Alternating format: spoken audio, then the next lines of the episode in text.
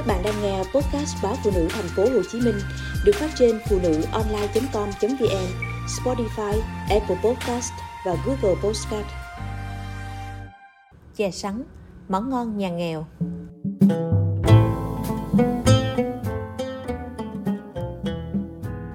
Cái ngon của chè sắn phải là ăn khi còn nóng, miếng sắn dẻo quẹo, vị gừng cay cay, thơm lừng, mùi lá dứa thanh mát.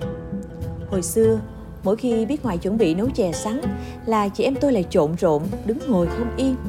Chỉ mong sao mau đến buổi chiều, sau giấc ngủ trưa là được ngoại chia cho mỗi đứa một chén chè thơm nước mũi.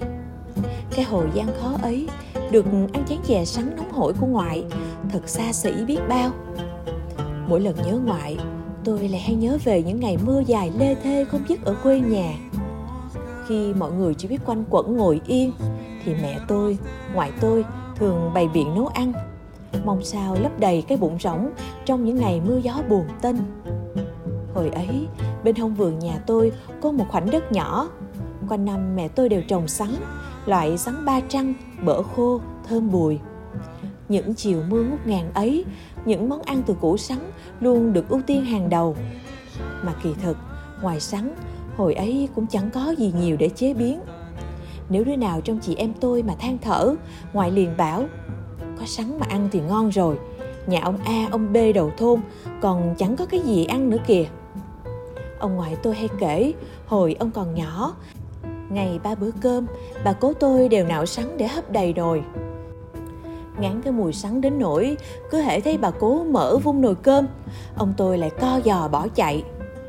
Thế nên so với thời của ông, chị em tôi vẫn còn sướng lắm. Từ củ sắn trong vườn nhà, mẹ tôi có thể chế biến đủ thứ món ăn, bánh tằm, bánh sắn nướng, bánh sắn hấp, đủ cả. Còn ngoại tôi thì chỉ chuyên trị mỗi món chè sắn. Món chè sắn của ngoại nấu cực kỳ đơn giản, chỉ có sắn, đường bánh và một miếng gừng. Nhưng đó lại là món chè mà chị em tôi luôn luôn trông đợi nhiều nhất. Hồi ấy, để kiếm được bánh đường nấu chè cũng đâu phải dễ.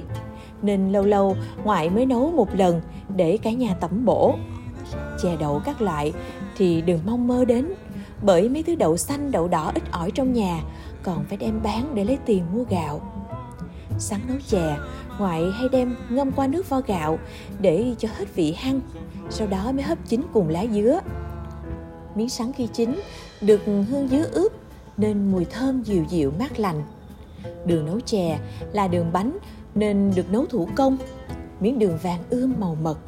Ngoại đem đập dập, rồi nấu lên với nước giếng. Chỉ cần một miếng gừng nhỏ là đủ cho một nồi chè năm bảy chén. Gừng cắt sợi, cho vào nấu cùng.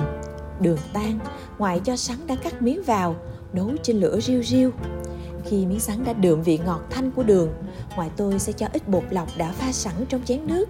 Đổ từ từ vào nồi chè, rồi khuấy đều, để nồi chè thêm sóng sánh vị ngọt vừa tới, không nhạt, không đậm, không gắt, không ngán.